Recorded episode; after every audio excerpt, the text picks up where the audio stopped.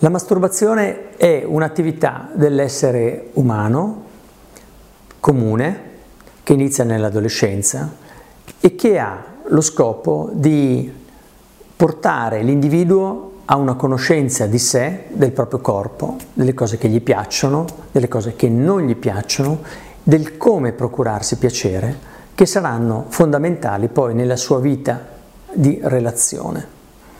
La masturbazione quindi come elemento molto positivo della vita di una persona. Certamente la masturbazione ha un suo ruolo, gli permetterà di sapere cosa chiedere quando si troverà in coppia con un'altra persona a fare del sesso, saprà come chiedere di essere appagato nel proprio piacere sessuale o di cosa significa arrivare ad avere piacere e un orgasmo.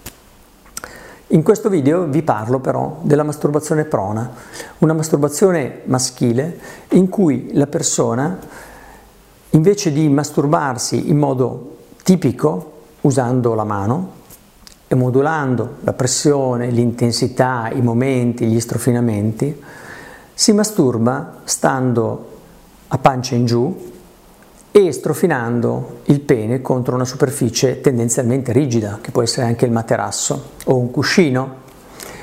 Questo poi si è visto che produce, quando la persona arriverà in età da avere rapporti sessuali con altre persone, ha una minore sensibilità e ha una difficoltà, una sindrome che lo conduce ad avere difficoltà nel raggiungere l'orgasmo e nel provare piacere. Non voglio mettere un allarme, certamente se qualcuno, qualche ragazzo giovane, dovesse trovarsi nella condizione di masturbarsi sempre a pancia in giù, direi cominci a provare che cosa è una masturbazione più tipica in cui sa modulare il raggiungimento e l'ottenimento del proprio piacere.